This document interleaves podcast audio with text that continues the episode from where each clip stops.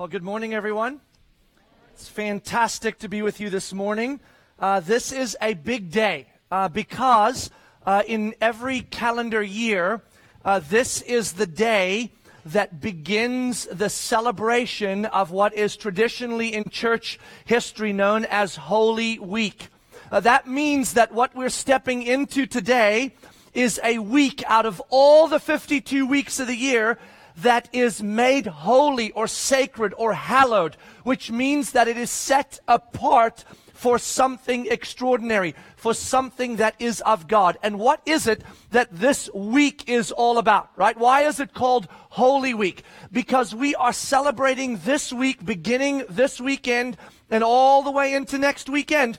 We are celebrating the events the realities, the implications of the great redemptive rescue story of God. This is the week that we get to stop everything we're doing for a little bit and spend some time really fixing and focusing on the fact that though we abandoned God in the beginning of our human story in the Garden of Eden, God never abandoned us that he made the promise from the second we walked out on him, he made the promise that he was coming for us. That he was going to make right what was wronged. He was going to make alive what was dead. He was going to rescue what was lost. And he effectively produced a master plan that he reveals to us in scripture. And it is this week that we get to celebrate the full culmination of that master plan we get to celebrate what God did. Now, this particular weekend, as we enter into Holy Week, we celebrate a very particular event that took place that kind of launched into that last week of the life of Jesus on this planet. If you remember the story at all, if you've been around church, and if you don't, you're about to hear it, so it works out well.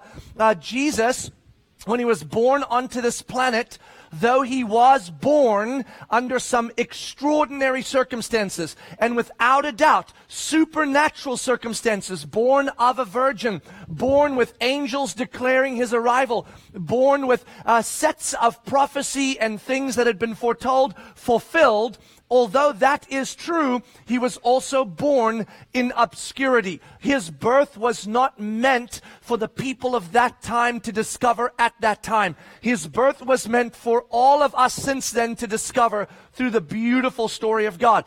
So as Jesus is born, other than a few shepherds, a couple guys from the east, Mary and Joseph, and a few other people here and there, nobody really knew that the God and creator of the universe was born onto planet Earth. And then, from that point until about 30 years later, essentially, Jesus lives in obscurity. We really don't know much. At 12 years old, there was a little incident in the temple. Then beyond that, really, he lives in obscurity. And then, on a particular day, there is a man named John the Baptist who is baptizing people in the river Jordan uh, as a baptism of repentance. And he's calling people out. And he's doing this because he was born to prepare the way for the coming Messiah. Because people in the Jewish culture had been waiting and waiting and waiting and waiting for God's Messiah, Savior, to show up and rescue them from the tyranny of the people that had oppressed them for generations, including Rome during this particular generation. John the Baptist is baptizing, and Jesus walks onto the scene, and essentially in that moment, he steps out of obscurity and he steps into the light and he goes, Here I am. And he doesn't even have to declare it. Listen to this. In John chapter 1, John the Baptist is baptizing, and John chapter 1, verse 29, it says this The next day he saw Jesus coming toward him, and he said, Behold, the Lamb of God who takes away the sin of the world. This is he of whom I said, After me comes a man who ranks before me because he was before me. I myself did not know him, but for this purpose I came baptizing with water, that he might be revealed to Israel. See, there it is. This was the moment where Jesus said, Now you all can know who I am. Now you all can know why I'm here. From that baptism, Jesus steps into uh, a, a, period of temptation that we read about in Scripture. Then he goes off to Nazareth, uh, into his home area. He goes into the temple, uh, the synagogue there, and he speaks Isaiah, where it was a prophecy about the one who would come. And remember, he says to them, in your midst, in this reading, this has been fulfilled. And they actually try to stone him because they realize what he's saying. He's saying, in case you're wondering, I'm the one. I'm the one who's come to put this all right, to set all things back in their place, to make all things new. And it was such blasphemy that they wanted to stone him, if indeed he was not the one. But it turns out some crazy things happen from there. Jesus begins to teach with such authority that people actually say, Who is this man that teaches with such authority? And then Jesus lives a life from that point forward where incredible things happen and not in obscurity. He sees blind people uh, get their sight back. He touches sick people and they are healed. He even raises dead people to life. It's an extraordinary thing to watch. And as this unfolds and he moves through the Middle Eastern world through Israel, more and more people become utterly convinced that he is indeed the Messiah. There is this ideology that none of the Jews ever followed Jesus and they all hated him. That is not true. Hundreds, thousands of Jewish people followed Jesus wherever he went. This particular Sunday, the event that we celebrate really begins in Jericho. Jesus is on his way to Jerusalem. The Passover weekend is about to happen, and the Passover weekend is where the Jewish people celebrated the reality of what God did for them back in Moses' time, where they were enslaved to a people, and God came and through a lamb being slaughtered and the blood painted on a door, they were protected from death and given life and freedom. Pretty cool story, right? And they celebrate that every year, the Passover lamb who took away death from us. And, and, and that week was approaching. So Jesus is heading to Jerusalem, and I'm telling you, because the Jewish people knew their scriptures, they started putting two and two together and said, when he gets to Jerusalem on Passover week, he is the Lamb of God, which means that he will overthrow Rome on Passover week, setting us free from the tyranny of a people group that has us under uh, their hand and giving us life and freedom. Isn't that what the Lamb did uh, in the story of Moses? Uh, giving them life and freedom and setting them free from the tyranny of a people that held them captive? And so people are following him. When they get to Jericho, the crowd is so big that we, we find the story of Jericho. People are navigating the streets, and there's this little guy named Zacchaeus. And he's short. He's a tax collector, but he wants to see Jesus and he has to climb into a tree to be able to even catch a glimpse of Jesus. So you can imagine how crazy the crowds were. Disney, spring break, right? I mean, there, there it is. And, and so, so this is the world into which we're coming. If you think Jesus was traveling with a few stragglers behind him, he was not.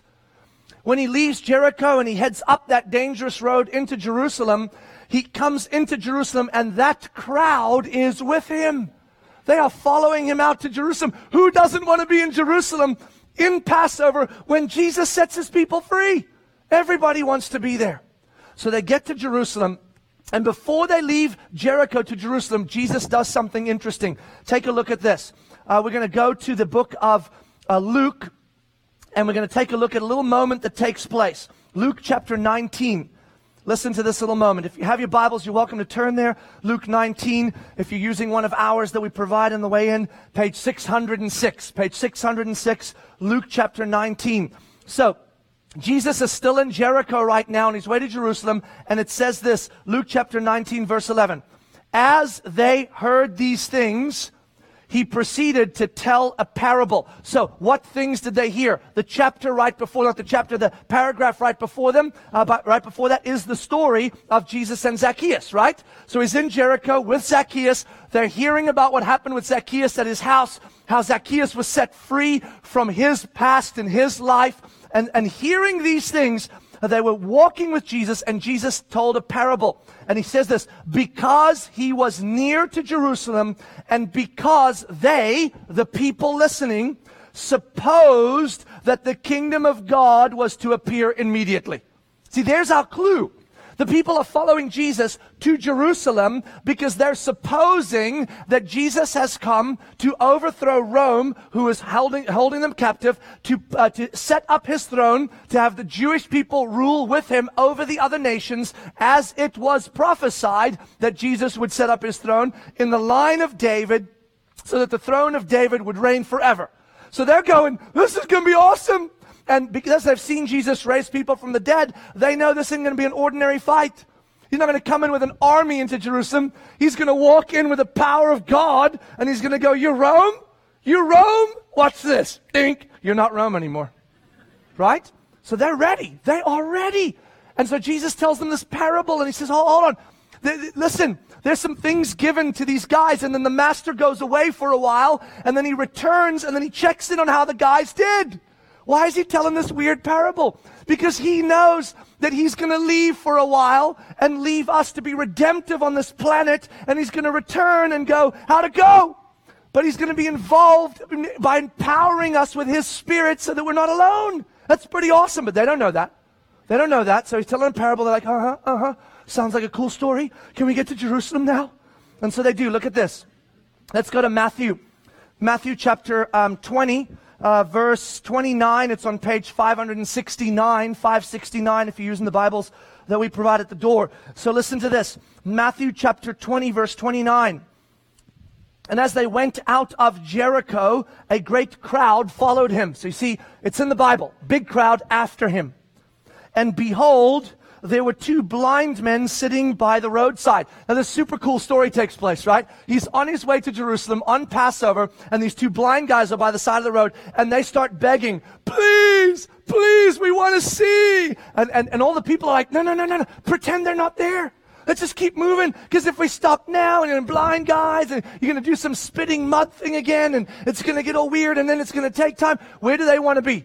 They want to be in Jerusalem. They, they're anxious to see Jesus take over Rome, right? But God, in his sovereign, beautiful story, places on the road two guys randomly sitting there who are blind and need clarity to be able to see. They even say that. We want to be able to have clarity to see. It's like Jesus tells the parable. It's not going to go the way you think. And then on the way, he takes two blind guys and he goes, look, people begging to see the real truth. Let me show them. And he gives them sight. It's this beautiful little story meant for us so we can see the story unfolding before us. And then after he heals these two guys, he heads over to Jerusalem. Verse, uh, chapter 21, verse 1. Now, when they drew near to Jerusalem and came to Bethphage, to the Mount of Olives, then Jesus sent two disciples, saying to them, Go into the village in front of you, and immediately you will find a donkey tied up. And he tells them to talk to the owner and do this little thing, and the owner will know what's going on. Super weird. But they do it, and it happens. And so they bring this donkey back to Jesus. See, all of this, what I love about it again is that God whispers throughout the scripture all the time, nothing was by accident. Nothing just happened. Nothing in this story kind of went, oh, there's a donkey. Should we take it? Why not? Then It's like Jesus walks in with intention. There's a donkey on 4th Street, second house to the left. There's a guy there. Tell him I sent you. He doesn't know you. Doesn't matter. Trust me. And there's the donkey. They bring it back. Why a donkey? Jesus takes this donkey and he's about to ride into Jerusalem on a donkey. Why? Two primary reasons. During the time of Solomon, Solomon also entered in on a donkey after a particular time of war where he was instituting peace. You see, when a person rides into a city on a white horse, they are, that, that constitutes victory. It doesn't constitute peace it constitutes victory. You say, what's the difference? The difference is if you have a victory in a war, that could mean that right around the corner there's another war. So you're just saying, we're winning. We're winning this thing.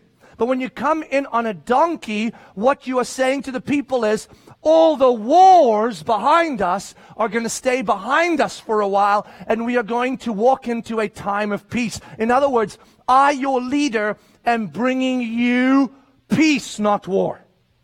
What did the people think Jesus was going to bring? War. War with Rome. War with the nations of the world. But the kind of war that had Jesus on a white horse, right? That time is coming, but it ain't come yet. This time, Jesus is walking in with something extraordinarily different on his mind. Because he is going to go to war, but not the kind of war that we will be part of, the kind of war that brings us peace. So he comes on the donkey. Second of all, there was also in the Old Testament a prophecy that said that when the Messiah comes, the one who is of the line of David, the one who is going to save us, he is going to ride into Jerusalem, who knew, on a donkey. And so look at this. Matthew actually writes this, verse 4 of chapter 21. This took place to fulfill what was spoken by the prophet, saying, Say to the daughter of Zion, Behold, your king is coming to you, humble and mounted on a donkey, on a colt, the foal of a beast of burden. So, this is a declaration of who Jesus is, right? So, how do the people respond? Let's take a look. And it says the disciples went and did as Jesus had directed them. They brought the donkey and the colt and put on their cloaks, and he sat on them. Most of the crowd spread their cloaks on the road, and others cut branches from the trees and spread them on the road. Palm branches in general, which were a sign of peace coming, a sign of submission to the leader who will bring you peace. And watch this. And the crowds that went before him and that followed him were shouting, Hosanna to the Son of David! Blessed is the one who comes in the name of the Lord. Hosanna in the highest. What does Hosanna mean? The word Hosanna literally translates to save. To save or save us. It is a, it is a declaration more than a begging. Save us. It's a declaration. It's saying, you are here to save. You, you see the difference? One is a begging. Please save us. You're not sure if he's going to or not. Hosanna is the opposite of that, but it means the same thing. oh, one who saves. Oh, the one, you've already saved us. Essentially, Hosanna means you are here to save. We know that, and we're declaring that. So look what they're saying. Oh, one who is here to save the son of David. Why the son of David? Because it was prophesied in the Old Testament that the Messiah who would come would be in the line of David so that when he establishes his throne that will last forever over all nations, he would be on the throne of David. Hence the prophecy, David's throne will last forever. So they're like, they are declaring their clarity that they know exactly who he is. See what I'm saying? They're not, they're not being obscure about it. They're not like, eh. As a matter of fact, some of the guys that were leaders in this time that were threatened by Jesus' presence because he was going to overthrow the institutionalized reality of the religion in the Sadducees that they had held onto for power and for prestige and for wealth those Sadducees and some of those leaders, they were mad at Jesus. The Jewish people weren't. And they actually said at this point, when the people like, Hosanna, son of David, they're like, make him stop, Jesus. And that's, remember, that's when he said, why? Will you hear what they're saying? They're calling you the Messiah. And see, they didn't, they, they didn't want him to be. And that's when he said, look, if I make him stop, that's okay, but it's going to get super weird around here because the rocks will start shouting. Do you want the rock shouting? That's going to weird you out. You might run away.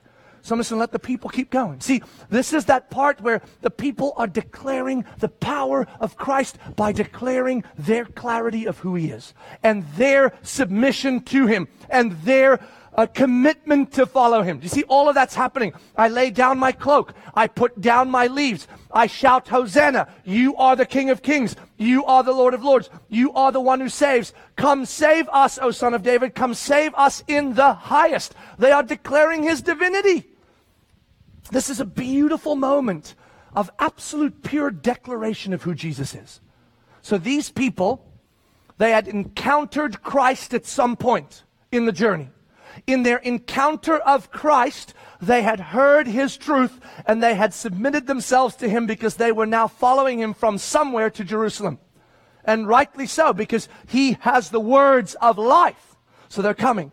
And now, after their encounter with Jesus, they are publicly declaring without fear in, in Jerusalem when the Roman presence in Jerusalem would have been higher than ever. Because during Passover, that's also when a lot of groups that were part of the Jewish uh, sort of side terrorism to try to overthrow Rome would also use that space. So there were always riots during Passover in Jerusalem. So they doubled the guard, they doubled Roman presence, and so if you were Jewish, you walked around Jerusalem real quiet during Passover. Other places you didn't have to, but Jerusalem you did. Because if you got caught as any kind of person wanting to riot, you would be arrested immediately and miss Passover. But these people, these people, are they silent? Are they quiet? No, no, no. They're so confident in Jesus' reality to rescue them that they're like, Hosanna! This is the one who came to save us. I can even so, some, see some of them going, From you! So they walk by a guard, From you, whispering, You don't even know what's coming. Because the whole time, that's what they thought, isn't it? That Jesus was coming to rescue them. And look what happens in their declaration of Jesus being the Messiah, come to rescue this. It says in verse 10, and when the, he entered Jerusalem, the whole city was stirred up, saying, Who is this? And the crowd said, This is the prophet Jesus from Nazareth of Galilee. You see what happens? In their public declaration of who Christ is, in the way that they are unapologetically living their lives before the world, following Jesus, what does the world do? The world goes, Who's this guy? Who is this guy? And then the whispers start. I think he's the, he's the prophet from Nazareth. He ain't no prophet, someone might say. He's not. And a conversation ensues. See what's happening? It's a beautiful story. And you know what makes the story most extraordinary? Is that Jesus didn't enter Jerusalem, flick his little fingers, snap his fingers, and Rome was gone. He didn't do that. As a matter of fact, the most horrid set of circumstances are about to happen.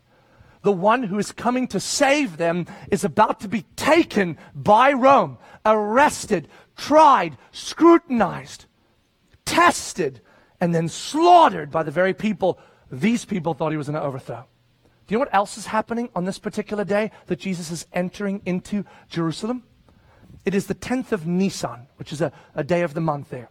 On the 10th of Nisan every year, lambs are brought into the temple right about the time Jesus was riding on a donkey. And those lambs are scrutinized and checked by the high priest to pick a lamb that is going to be utilized to lay down and slaughter for the atonement of the sins of the people of Israel each year, to hold them in place until the Messiah would come. This very day is called Lamb Selection Day. And Jesus is riding into Jerusalem on Lamb Selection Day, simultaneously having a lamb selected in the, in the temple by the high priest. You know what happens to the lamb for the next four days? Before it gets slaughtered, guess on which day? on that Friday, Nisan 14th, it gets slaughtered from 9 a.m. to 3 p.m. The lambs are slaughtered, and then at 3 p.m., the final lamb that was selected on Lamb Day is slaughtered. So between the day it's selected and the day it's slaughtered, it is scrutinized, tested, pushed in every way. You know what's about to happen to Jesus? He's about to be tested by the Sadducees, the Pharisees, the people then arrested and tested by the high priest, tested by the leadership of the Jewish high powers, tested by Rome itself, Pontius Pilate, and then scrutinized only to be found blameless, declared by Pilate himself. I find no fault in this man. See, when you look at it in hindsight, you're like, this is unbelievable. But the people didn't know that yet. This is still this is still Nisan 10th, not Nisan 14th, where they're going to watch their Savior die on a cross. They're still celebrating because they think he's going to overthrow Rome. But Jesus did not come simply so that he could overthrow and conquer Rome. He came so he could overthrow and conquer sin and death. He didn't come to save a generation from another people group. He came to save all generations from the enemy of God. See, they, they couldn't have known that, but we know that. We know that now. When Jesus came, He came to live for us. He came to die for us, to be the Lamb of God. He came to rise from the dead so that our souls would be rescued. We are born dead, folks. Ephesians chapter 2 verse 1. We were, we were born dead in our transgressions and sins. Children of wrath. But by His great love, Ephesians 2 says, He made us alive in Christ. We were dead, now we're alive because of Jesus. And then not only does he rescue our souls, that'd be enough. That'd be awesome. But He doesn't just rescue our souls so we have a nice life on this planet with a living soul. He redeems our future. And he says, now that you are alive in Christ, your future that was lost to you because of sin and death is restored to you, redeemed, and you can live forever in the life and freedom of Christ. And then he restores our purpose. We were created to know God and to make him known. That's what we live for. We lost that when we walked out of the Garden of Eden. Then we became people that chased after the wind, pursuing our own desires, our own needs, and chasing after the wind to try to be our own gods. And Jesus restores our purpose, when He wakens our soul, when He redeems our future. And He says, now you can live to know me again. And in knowing me, you can live to be my ambassadors and to make me known through your life, through your resources, through your circumstances, through, through your relationships, through, through everything. And when you do that, Jesus says, when you lose your life for my sake, you will find it. See, life and freedom is found in the Lamb of God. And Jesus is the Lamb of God, not just to that generation, but to all generations. So now, instead of one day where people in Jerusalem declared, Oh, the one who saves us, Hosanna, because they had encountered Christ. Now, generation after generation after generation, for thousands of years since this event, every single time a human being encounters Jesus through the gospel, what do they do? They say, Oh, this, this guy's awesome. This guy holds the words of life. And they begin to follow him. And then in their following, they are immediately declared by Christ to begin to publicly declare who he is. It starts in an active obedience of baptism where we declare Christ to one another. We have encountered the gospel. Now we come and we say, I know Jesus.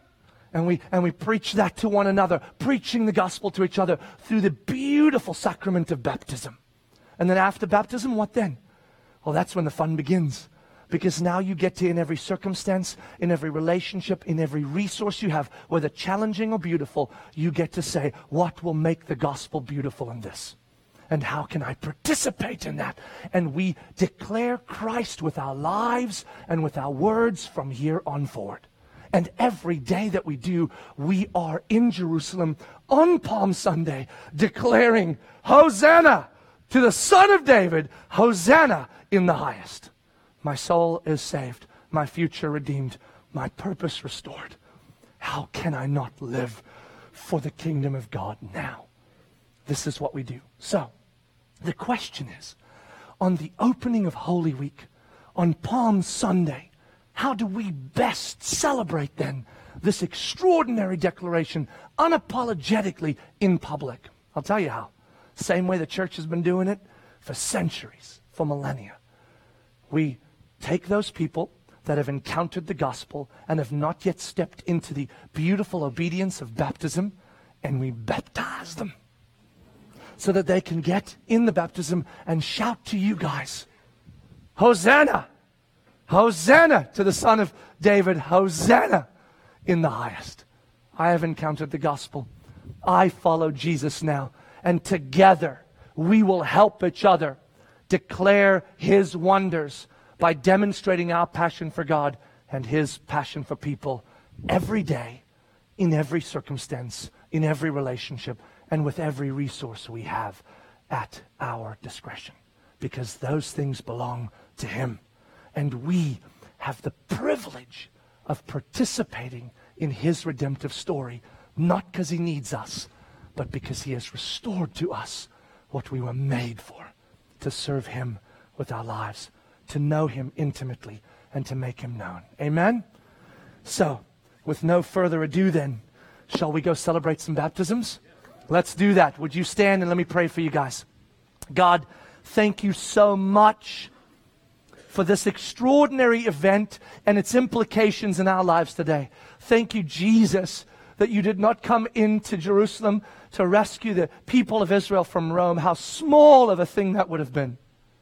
But instead, you came into Jerusalem to overthrow sin and death, conquer it once and for all, so that for generations and generations and generations, we, the unredeemed, would be redeemed. We, the lost, would be found. We, the dead, would be made alive. God, thank you. Thank you that this event is now not just an event for the people that were standing in Jerusalem that day, but it is an event for us. For us to continue with, to declare publicly, as deeply and profoundly as we are able in our humanity, to one another and to the world. Here is Jesus. I have encountered him. He has changed my life, and he is the one he said he was. And may we, as we live our lives demonstrating our passion for God and His passion and your passion for people, may the world say, as they watch our lives, Who is this man you follow? And may the whispers begin, Oh, he is the prophet from Nazareth. So that we might say, Oh, he is no prophet. He is the King of kings. He is the Lord of lords. He is Hosanna, the Son of David. He is the one who is in the highest by which we have life and freedom. We love you, Jesus. We love you. Thank you. Amen.